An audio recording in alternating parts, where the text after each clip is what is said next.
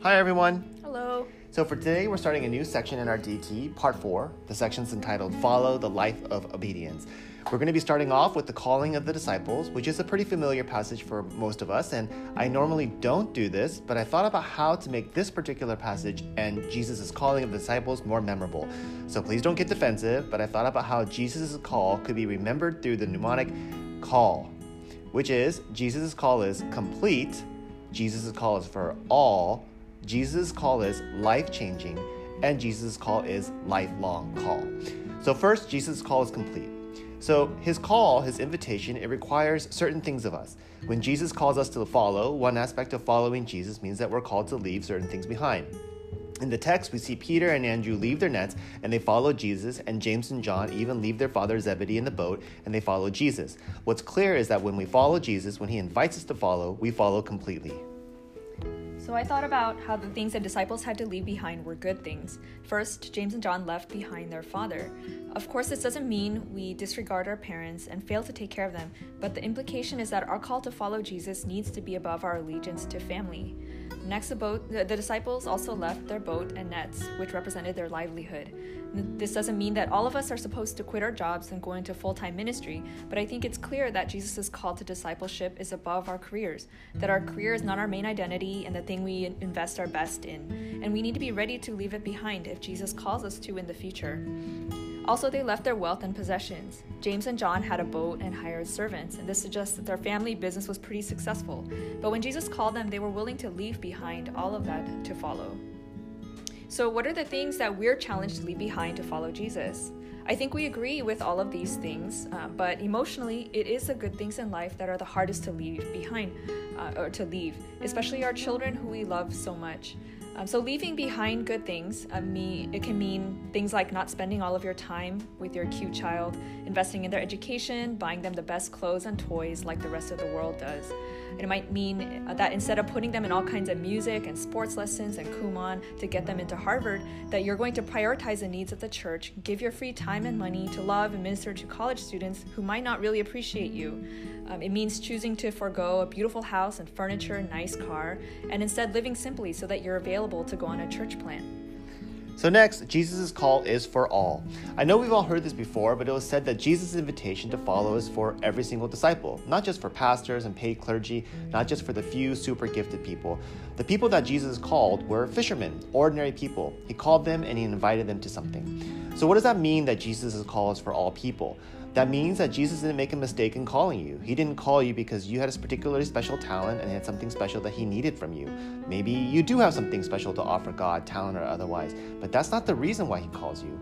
It's pretty encouraging to think that Jesus called me and he calls all of us because he loves us, not because we need to prove anything to him to justify that calling at all. I also think about the implications this has for us in terms of ministry. He calls us to cast our nets wide, to become, uh, to make all people, uh, so that we become fishers of men for all people, men and women. So, next, Jesus' call is life changing. Life changing, both in the sense of it changes our personal lives as well as the lives of the people that we're called to reach out to. He invites all people, ordinary people, like I mentioned, to become fishers of men. And what is that invitation for? It is an invitation into ministry. This changes my life.